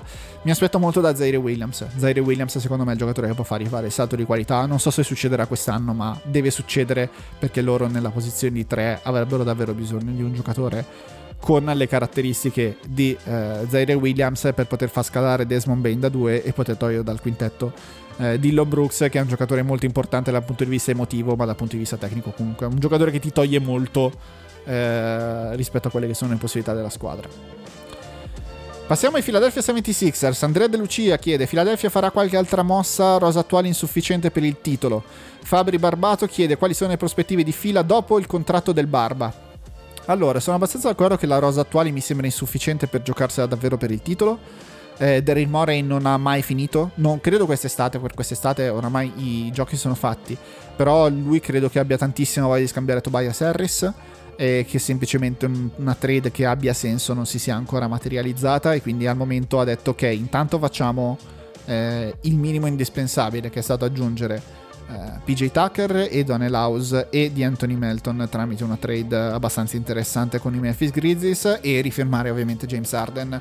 Con un contratto 1 più 1 da 32 milioni di dollari il primo anno e poi diventa 36 con player option ehm, che anche lì ci sta, nel senso è anche un Barba si è tolto diciamo i 47 milioni di player option che avevano per potersi assicurare un po' più di soldi per il prossimo anno e si vedrà, questa è una stagione chiave per James Harden perché se si ripresenta nelle condizioni tecniche, mentali e fisiche dello scorso anno allora la sua carriera viene letta in una certa maniera, se si ripresenta con un'altra centratura allora è tutt'altra, tut- deve essere tutt'altra cosa perché quello che si è visto lo scorso anno non è, non è accettabile da parte di Harden.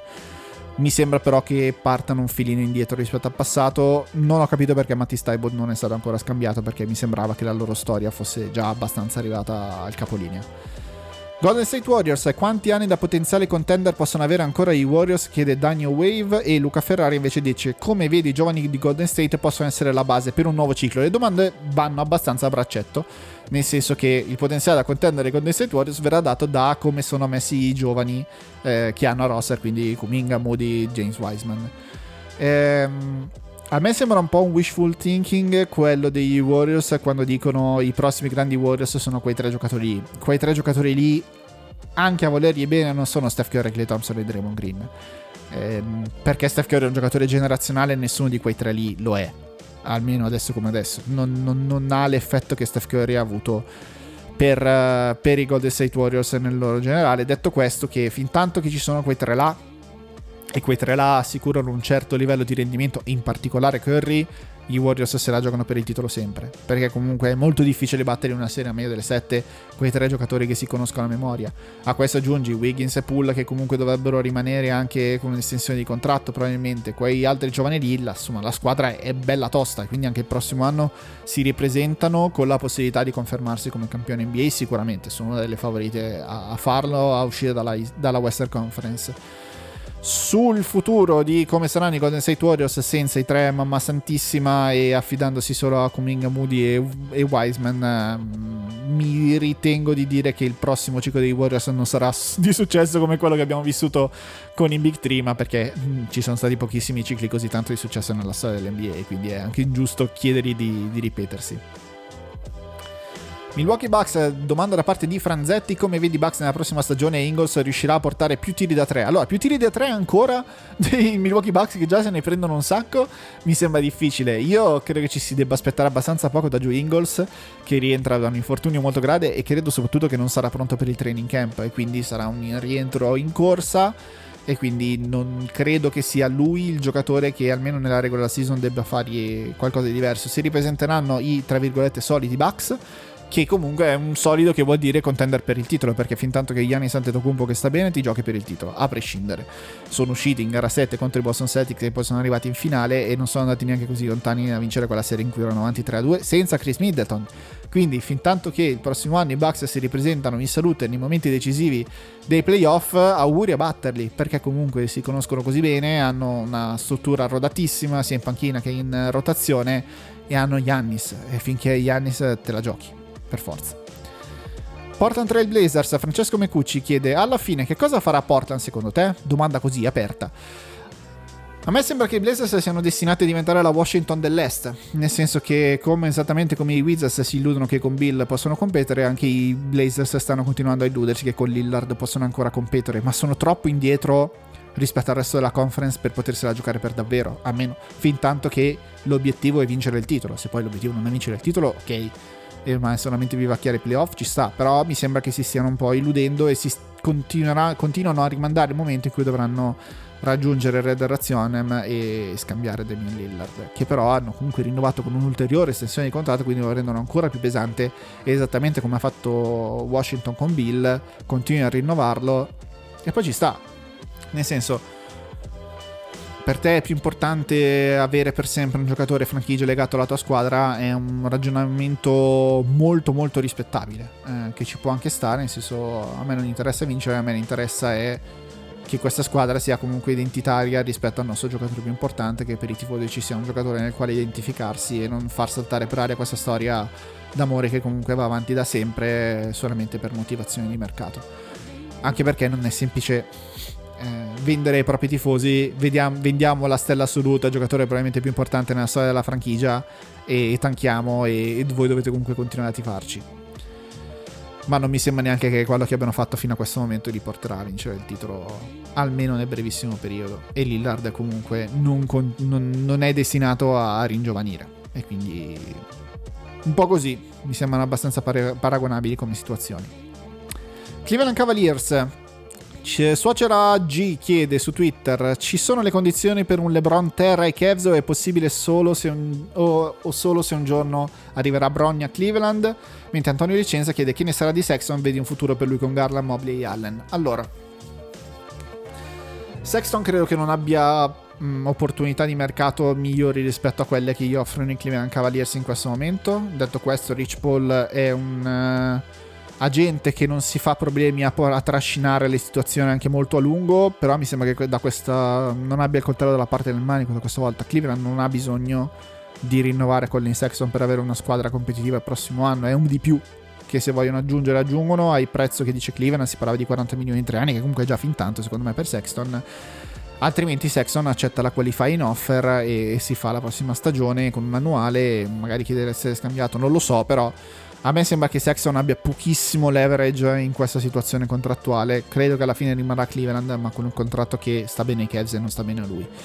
Quindi si vedrà. Per quanto riguarda LeBron Terra e Cavs, se ne parla. Se ne parla da, da quando LeBron ha acceso la miccia i, allo Star Game dello scorso anno che si giocava a Cleveland e aveva aperto la porta a un possibile ritorno.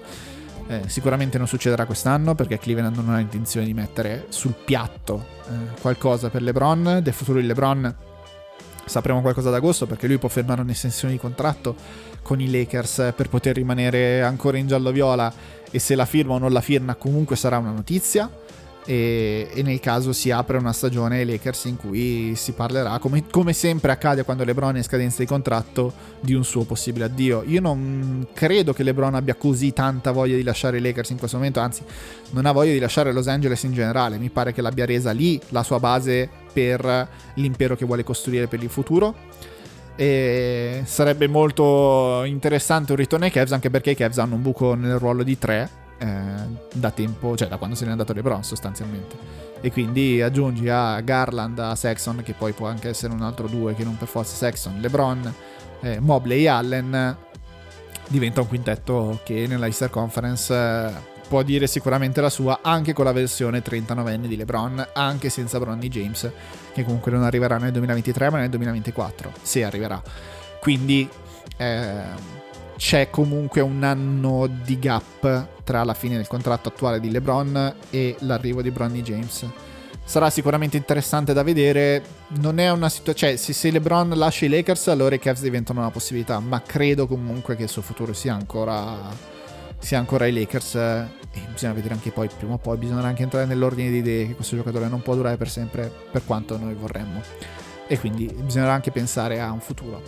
Allora apriamo il grande capitolo delle varie sempre con domande eh, sono anche un po' adesso vediamo quanto tempo riusciamo a farle tutte quante con un vocal di Mattia M. Health Mountain su Instagram Eccomi, eccomi, parlo a bassa voce perché ho il paziente in sala d'attesa che se non mi sente chissà cosa pensa di me. Ho una domanda da mille anni, io sono un tifoso eh, della domenica, peggio dei playoff, peggio delle finals. E mi sono sempre chiesto questa cosa, come può un rookie influenzare così tanto una franchigia? Cioè, io seguo di più il calcio, ma nel calcio sta cosa non succede quasi mai. Nell'NBA mi sembra, ma posso sbagliare, che succeda più spesso. Come mai? Grazie, un abbraccio. Allora, innanzitutto ci dissociamo sul maltrattamento dei pazienti da parte di Mattia. No, in realtà era, era solo una butade, poi è stato un vocal di 30 secondi, quindi non credo vi abbia tolto così tanto tempo. Eh, e va benissimo, un messaggio a tutti quanti Urbi e Torbi, va benissimo essere tifosi della domenica, eh, va benissimo anche seguire l'NBA superficialmente, anzi figuratevi, siamo, siete, siete, la nostra base e noi vi vogliamo sempre più tirare dentro eh, il più possibile. Mi rendo conto che questo eh, podcast in generale non sia esattamente facile da digerire per i tifosi della domenica, ma spero di poter aiutare comunque a saziare un po' la, la vostra curiosità da parte per, per, scoprire il mondo dell'NBA che è un mondo molto complicato. Questa è anche una domanda che fa riferimento al mondo dell'NBA in quanto della sua complessità per quanto riguarda i rookies. Allora, come mi diceva poi in un messaggio che poi mi ha aggiunto, è chiaro che il basket, giocandosi 5 contro 5, un singolo giocatore che eh, corrisponde al 20% della composizione della propria squadra ha un peso, eh, un'importanza spropositata rispetto a quelli che può esserci ad esempio nel calcio, in cui si gioca in 11 contro 11. E, e lo, l'NBA in particolare, che comunque racchiude i migliori individui del mondo a giocare a pallacanestro, in questo il peso del singolo ha un peso spropositato, è il motivo per cui esistono le stelle, il concetto di all-star, il concetto di, il concetto di superstar, perché proprio un singolo giocatore può cambiare la traiettoria intera della franchigia. I rookies hanno un'importanza eh, cruciale in tutto questo proprio per questo, perché uno solo di loro può cambiare l'intera traiettoria della franchigia. Basti pensare come sono cambiati i Cleveland Cavaliers semplicemente per il fatto di aver scelto LeBron James nel draft del 2003 questo ha cambiato completamente la traiettoria di una franchigia che stava andando da una parte, cioè in basso, e l'ha riportata in alto fino a poi, con tutte le loro vicissitudini, però a diventare una squadra che poteva giocarsela per il titolo e poi a vincerlo nel 2016, pur con tutto quello che è successo. Ehm ci sono vari discorsi da fare che sono legati anche alla lunghezza del contratto, nel senso i rookies entrano in NBA con un contratto prestabilito, almeno quelli scelti al primo giro del draft, con un'estensione di contratto prestabilita se sei un giocatore di un certo livello, cioè se sei un giocatore che fa capire ok, io sarò uno dei migliori top 30 della lega, c'è già un contratto prefissato che ti attende. E quindi tu hai sotto controllo 9 anni se tutto va bene, della carriera di un giocatore i primi 9 anni che sono potenzialmente quelli più remunerativi, quelli più in quali il giocatore gioca meglio. E quindi tu devi cercare di massimizzare il più possibile le chance che ti dà aver scelto quel giocatore così importante nei primi 9 anni della sua carriera e quindi per questo i giocatori hanno i, i giocatori giovani, i rookies hanno un'importanza spropositata perché è attorno a loro che si costruisce la traiettoria della franchigia molto spesso si tratta anche del discorso che facevo con Kevin Durant e, e, e Jalen Brown all'inizio della puntata. Quindi bisogna stare attenti a che tipo di giocatore metti attorno a, ehm, a, alle stelle della tua squadra. Devono allinearsi alla timeline dei tuoi giocatori. Non ha senso prendere un giocatore di 34 anni se il tuo giocatore ne ha 22. Anche perché eh, le traiettorie dei giocatori tendono prima a cercare, prima di soddisfare le proprie eh, necessità individuali a livello di conoscimento, a livello di statistica, a livello di contratto anche soprattutto, piuttosto quelle che della squadra. Poi non sempre funziona così, non è per tutti così, però diciamo in generale un giocatore all'inizio della sua carriera cerca di trovare il suo posto nel mondo e solo dopo mette al centro delle sue eh, intenzioni quelle solamente di vincere il titolo. Ovvio che tutti vogliono vincere il titolo, però diciamo nella scala di priorità affermarsi come singoli giocatori anche da un punto di vista economico viene prima per i giovani rispetto a quello che succede per quelli un po' più in là, quelli che hanno scollinato i 30. E James Harden è in una situazione di carriera molto diversa rispetto a quella che ha già Morente in questo momento.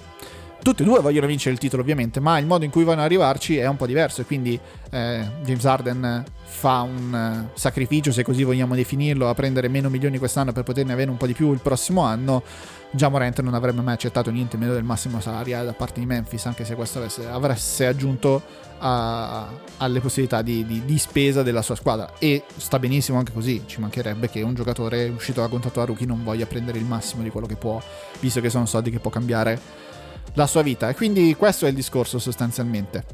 Ehm, il singolo giocatore scelto a draft può cambiare la sua, la sua franchigia e quindi questo ha un'importanza spropositata di tutte le, di- le decisioni che prendi successivamente. Eh, se Messi entra nel Barcellona di, di, di Rijkaard non cambia così tanto la traiettoria della squadra perché era già una squadra di fenomeni che se la giocava prima e, e, e poi viene costruita la squadra attorno a Messi quando arriva a un certo livello e viene smantellato tutto il resto insomma è un po' diverso posto che stiamo parlando di Messi non sempre tutti i giocatori del calcio sono, sono Messi allora, dopo aver risolto anche questo uh, vocal, facciamo molto velocemente la dozzina di domande che mancano più o meno. Ah, Edmond chiedeva anche su, su Twitter: tra la maglia di Karim di Milwaukee e quella di Rodman di Detroit, cosa scelgo? Domanda molto semplice, risponde Rodman.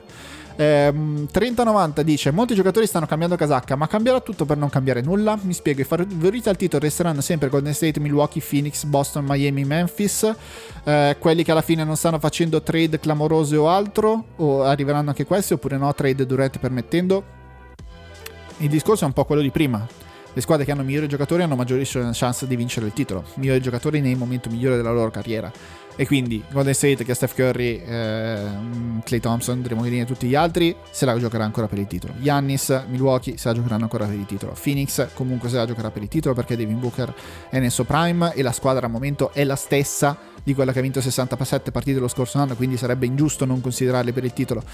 Tutte queste squadre che hanno chiuso bene lo scorso anno, visto che non ci sono stati sconvolgimenti di mercato, mi pare che giocheranno tutte perché hanno i giocatori nel prime delle loro carriere che sono entrati in quella fase in cui si giocano il titolo ogni singolo anno. Poi ci saranno le possibilità che si inserisca qualcun altro? Sì, arriverà qualche infortunio a eh, far scendere una di queste squadre? Sicuramente. Questo però non lo possiamo prevedere. Frigo Barb chiedeva: le migliori squadre a ovest sono migliori delle migliori squadre a est? Eh, lo scorso anno non è necessariamente stato così. Eh, sicuramente l'ovest è più profondo. Nel senso, a ovest ci sono 11 squadre che legittimamente possono puntare ai primi 6 posti. A me sembra che i primi 6 posti a est la distanza che c'è tra le prime 6 a est e le altre mi sembra un po' più ampia rispetto a ovest, che è veramente un purpurri di squadre che se la vogliono giocare tutte quante e anche mh, mm, al momento New Orleans e Minnesota forse sono fuori dalle prime 6 a ovest, ma non sono così sicuro che a fine anno non sia dentro almeno una delle due. E quindi se la giocano veramente tutti quanti. Mi sembra che a livello di profondità siano molto migliori, poi le migliori squadre a me in realtà mi sembra che si equivalgono un po' tutte. Michele chiede a ovest vedi i Clippers come squadra più forte e i Pelicans come sorpreso, comunque come squadra divertente e spettacolare, il tutto al netto di non improbabili infortuni per entrambe. Cosa ne pensi? Grazie. I Clippers sono estremamente profondi, se sono tutti in salute sono la squadra più profonda della Lega perché hanno veramente forse 15 giocatori che potrebbero tenere il campo a livello di playoff. È ovvio che tutto dipende dalle condizioni in cui si ripresentano sia Paul George che Kawhi Leonard perché senza di loro non funzionano. Eh, però mi sembra che abbiano fatto tutto bene, abbiamo fatto una squadra profonda in mano all'allenatore giusto e se questo non è l'anno dei Clippers ora diventa un problema. I Pelicans come sorpresa sicuramente sì, anche loro hanno una squadra molto profonda, l'abbiamo detto all'inizio, con un supporto in cassa molto buono, bisogna vedere come si incassano le tre stelle. Filippo Sala chiede: Tra le squadre che hanno tancato il pro dello scorso anno, hanno pro- quali hanno più probabilità di diventare una contender? Eh, non subito, non immediatamente perché non passi da tanking a contender nel giro di un anno, però mi sembra che i Detroit Pistons abbiano aggiunto dei pezzi che possano portarli in futuro a, a dire la loro sicuramente meglio rispetto a quello che hanno fatto negli ultimi anni. Eh, perché mi aspetto molto di più da Kate Cunningham, perché Jaden Ivey e e l'altro lungo che hanno preso al draft f- possono funzionare molto bene. Eh, Gabriele Procida quando arriverà può dire la sua, insomma mi sembra che i Pistons stiano costruendo qualcosa di interessante a Detroit. Bob Kala chiede la trade passata sotto traccia che ti è piaciuta di più. Una l'ho accennata prima, Caldo il Pop a Denver mi sembra che abbia molto senso. Eh, sono un fan di Kevin Herter. Non so se Sacramento possa funzionare oppure no, perché a Sacramento fondamentalmente non funziona niente. Però io rimango abbastanza positivo che sia un giocatore solido per il resto della sua carriera. Probabilmente non sposterà nulla. Però vabbè, mi, mi sembrava giusto citarlo. Cesk 3 chiede: Vi aspettate qualche sophomore che possa fare un salto nella prossima stagione? Tanti. Eh, Kate Cunningham mi aspetto che faccia un salto in cui ci farà pensare: eh, Ok, abbiamo visto Ivan Mobley, abbiamo visto Scotty Bars, ma questo è il giocatore più forte del draft che è uscito nel 2021 mi aspetto veramente veramente tanto da Cade eh, che già comunque aveva già iniziato a far vedere mi sembra che risolvendo un po' di problemi fisici e con Detroit che gli ha messo attorno una squadra in cui si spera qualcuno possa segnare un tiro da tre punti eh, mi aspetto molto di più da parte, da parte sua. Lele come Lele chiede quando vedremo una franchigia nuova in NBA o più franchigie se ce n'è veramente la necessità. Se c'è bisogno di un'altra infornata di soldi, sì, perché comunque le espansioni portano sempre una vagonata di soldi all'interno della Lega e soprattutto all'interno dei 30 proprietari. Mi pare che comunque non ci sia necessità immediata e che l'NBA sia tornata ai livelli pre-pandemia, che era una cosa non scontata rispetto a quello che ci si poteva aspettare. Detto questo, l'obiettivo dichiarato dell'NBA, della NBPA di tutti quanti è di avere una torta da 10 miliardi di dollari nel prossimo futuro. E non ci sono lontanissimi, deve entrare anche un nuovo contratto collettivo televisivo, quindi mi sembra che si vada in quella direzione lì. Eh, l'obiettivo sono i 10 miliardi e possono raggiungerlo. Andrew Pomo migliora la grande degli ultimi 6 anni. Sei anni eh, ho aggiunto un is perché la mia risposta me la sono già segnata, secondo me, Yannis, eh, abbastanza facilmente. E la migliora alla grande degli ultimi 20 vado tranquillamente con Tim Duncan perché Rashid Wallace fa eh, cosa a parte. A proposito di Rashid Wallace, c'è Daniele V. Morrone, eh, che ho ribattezzato Wojnarowski perché ci dà le notizie eh, di mercato nella chat dell'ultimo uomo, chiede il tuo quintetto di preferiti di sempre e quello di preferiti in attività. Allora, potremmo stare qua un'ora, ma faccio molto rapidamente. Quelli di sempre ho scelto solo giocatori eh, che si sono ritirati. Numero 1 Andre Miller, in posizione di point guard, ne ho anche scritto per l'ultimo uomo, è un pezzo del mio cuore assolutamente. Numero 2, no, non sono in ordine, sono in quintetto. Eh, posizione di 2 vado sul classico, ma vado sulla, su Michael Jordan, perché comunque se sono qua a fare tutto questo è per, per Michael Jordan. Eh, Tyson Prince per me nella posizione di 3 ha un pezzo del mio cuore, Rashid Wallace non sto neanche a dirvelo. Eh, come 5 io prendo Yao Ming. Sono sempre stato un grande fan di Yao mi rendo conto che forse il mio ricordo è un po' eh, plagiato da quelli che erano i miei ricordi da ragazzino, però mi è sempre piaciuto un sacco. Tra quelli in attività vado Jamorant, mi fa impazzire, Shai Gilgeous Alexander uguale, impazzisco ogni volta che posso vederli in campo. E mi sento costretto ad aggiungere LeBron James per tutto quello che ha rappresentato per l'NBA, per la mia vita e tutto quanto. Se c'è in campo LeBron, io un occhio glielo do sempre. Eh, 4 Zion Williamson per lo stesso motivo, proprio per eh, l'effetto wow che mi dà ogni volta che lo vedo in campo. L'abbiamo visto molto poco purtroppo, però Zion Williamson è un giocatore che, che comunque io guardo sempre, sempre molto volentieri. 5 all'Orford, eh, se mi seguite da un po' sapete che io sono una predilazione per all'Orford, ce l'ho da sempre e per sempre. Lorenzo Neri è un altro eh, appassionato e eh, amico del programma, come viene definito. Squadra League Pass 2022-2023. Eh, ne abbiamo citato un po'. Pelicans, Denver al completo. Io, però, comunque per Memphis eh, ho un pezzo di cuore che è a parte solamente per loro. Perché già Morant al massimo quando giocano in casa, quando corrono, quando vanno in contropiede. Sono una squadra che crea un casino tale per cui squadra da League Pass Memphis, quando posso, li guardo sempre volentieri. Neverending Season chiede speranze NBA future per Spagnolo, Progida, Paiola, Zaddo, Bortolani e anche Magnon. Allora, andiamo in ordine.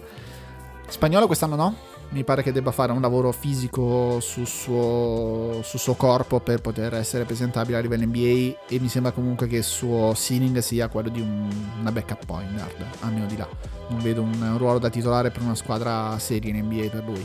Procida è molto più interessante, molto più intrigante. Per lui, paradossalmente, dipenderà anche tanto come va Fontecchio. Perché comunque sono due giocatori dallo stile di gioco abbastanza simile. E quindi Fontecchio può un, pro, può un po' aprire la porta per quello che potrà fare Procida in futuro quando, quando deciderà di fare il salto e andare a Detroit. Paiola mm, non mi pare che la Summer League sia andata abbastanza bene da poter, ripensare, da poter pensare che ci sia un futuro in NBA per lui, se non eh, come magari togliersi l'ospizio, nel senso dire sono arrivato a un certo punto della mia carriera, magari arriverà un momento in cui dovrà, dovrà lasciare la Virtus Bologna e dirà ci provo, vedo come va, eh, vedo che, che, effetto fa giocare a provare in NBA, ma mi sembra che comunque il grosso della sua carriera sia in Europa, ovviamente mi auguro, se, se va in NBA ha successo, sono tanto di guadagnato, sono solo contento. Bortolani non lo conosco tanto, ma mi sembra che non ci sia un materiale da NBA al momento.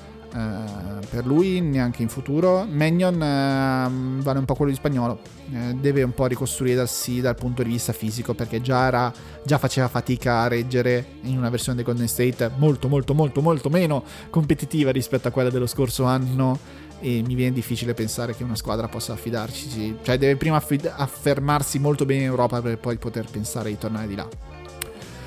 Idraimovic chiede chi sarà il prossimo Allen. Allen. Eh, io ho dovuto chiedere una specificazione perché di Allen ce ne sono un po' e lui ha detto sia Ray Allen che Allen Iverson. Allora, Ray Allen è difficile perché in effetti un tiratore così puro che facesse, non dico solo quello, ma che facesse molto di quello non lo abbiamo più visto così eh, facilmente in NBA. Forse il giocatore che ci è andato più vicino è Bradley Bill fino a questo momento, che però è molto più realizzatore, molto meno tiratore. Nel senso che percentuali di Ray Allen, Bradley Bill se le sogna.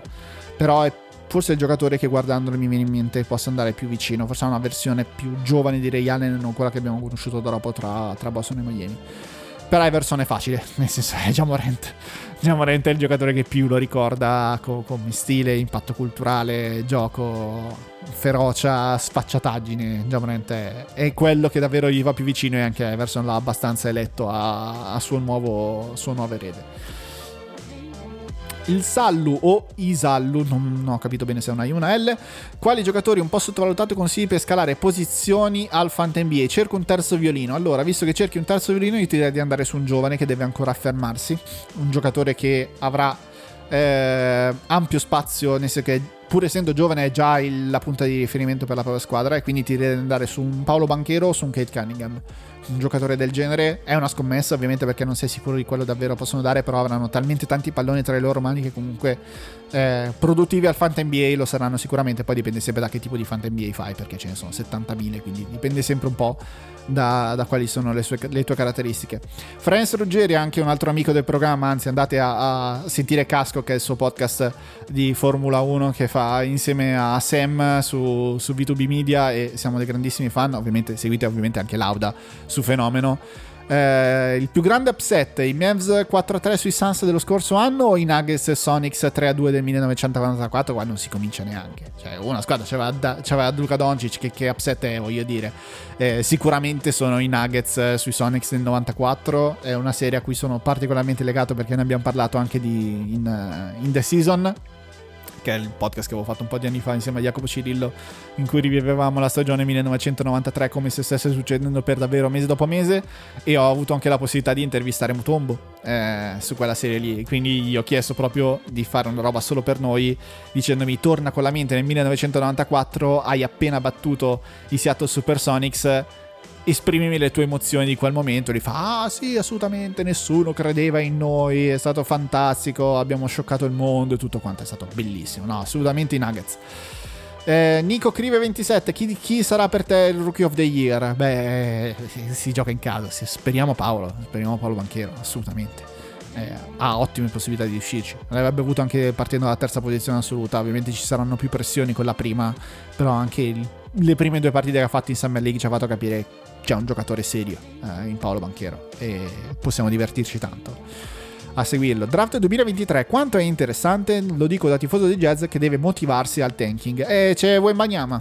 Eh, Victor Wembanyama è un giocatore che pare destinato a cambiare, cambiare le sorti di qualsiasi squadra avrà la possibilità di scegliere al draft. E quindi il draft è molto interessante perché in cima c'è Wembanyama, anche Scoot Henderson che al momento pare eh, possa andare alla 2, è un giocatore molto interessante, però non sembra essere generazionale come Wembanyama. Eh, Gab Gatti chiede se dovessi trovare dei difetti al low post, quali sarebbero? Forse criticano poco i coach. La prossima stagione ci regala una puntata di Ervis Mara con ospite Flavio Tranquillo. Allora, sulla seconda vediamo, ci lavoriamo. Sicuramente la possibilità, magari il prossimo anno con un, eh, meno res- regole meno restrittive per il Covid, mi permetterà di andare un po' di più a Sky e quindi anche avere un po' più di rapporto di Flavio. Lo vedo veramente pochissimo perché sono, lavoro praticamente sempre in smart working, quindi ci sono poche possibilità di, di vedersi dal vivo, specialmente in off season. Ma se c'è la possibilità, la organizziamo e la facciamo anche dal vivo, così, dal vivo, così viene, viene anche meglio.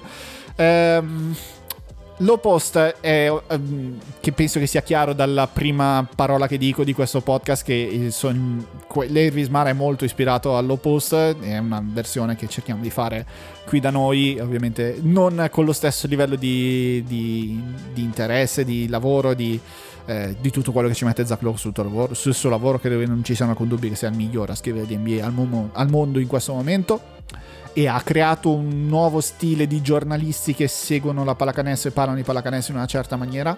E quindi eh, sono sicuramente un grandissimo un suo grandissimo ascoltatore il podcast che um, immediatamente prende la priorità nella mia playlist nel momento in cui esce si capisce un po' quando è amico delle persone, eh, quindi delle persone di cui parla, e quindi è sempre un po' trattenuto. E quindi, ma quando deve parlare magari di una squadra di cui sa che è molto amico di un GM o comunque è una delle sue fonti, si capisce che è abbastanza trattenuto in alcune sue cose. Sì, non critica particolarmente gli allenatori, anche perché è uno dei giornalisti che parla di più con gli allenatori in assoluto. E quindi deve anche tenersi buona un po' di cose. Eh, e ovviamente il gioco delle parti è uno dei giornalisti più importanti che ci sono nel mondo dell'NBA. E quindi sa che ogni sua parola pesa e quindi deve gestire anche un po' quelle che sono le sue le, le sue parole. Ultimissima domanda e poi abbiamo finito. Allora, Samuele5405 mi chiede: Non so niente di NBA, chi dovrei tifare? Esiste una squadra più politica di altre?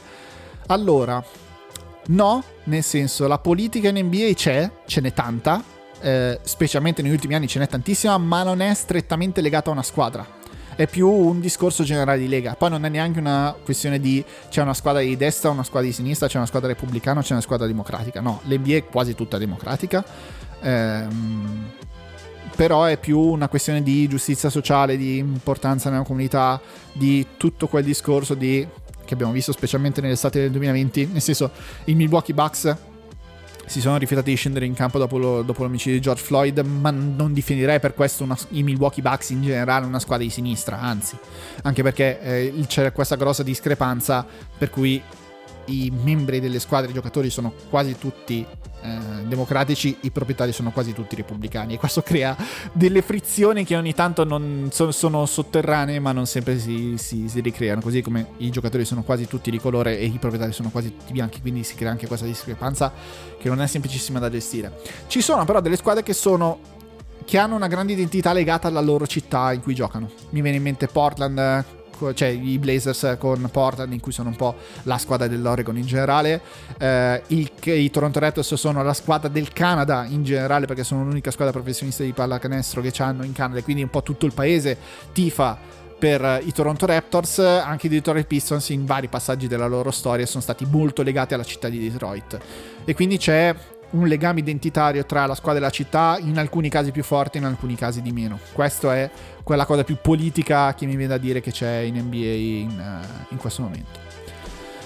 Allora, siamo giunti alla fine di questo lungo episodio, è venuta praticamente un'ora e mezza, poi vediamo adesso devo fare tutti gli inserti, aggiungere delle cose di editing, però è stato divertente, spero che vi sia piaciuto, vediamo se rifarlo anche nel prossimo corso anno, magari nel corso dell'anno magari la rendiamo una rubrica fissa che capita ogni 4, 5, 6, 7 puntate, una volta all'anno, due volte all'anno, non lo so. Vediamo, fatemi sapere anche se vi è piaciuta come puntata, se è un esperimento che si può ripetere. Vi auguro una buonissima estate, poi se capiterà qualcosa di veramente drammatico, magari un mini podcastino con un ospite lo facciamo, però al momento credo che un po' tutti in NBA e non solo abbiano bisogno di staccare un po' la testa e andare un pochino in ferie. Grazie mille per avermi seguito, per averci seguito in questa prima stagione di Ervismana e ci risentiamo verso settembre-ottobre.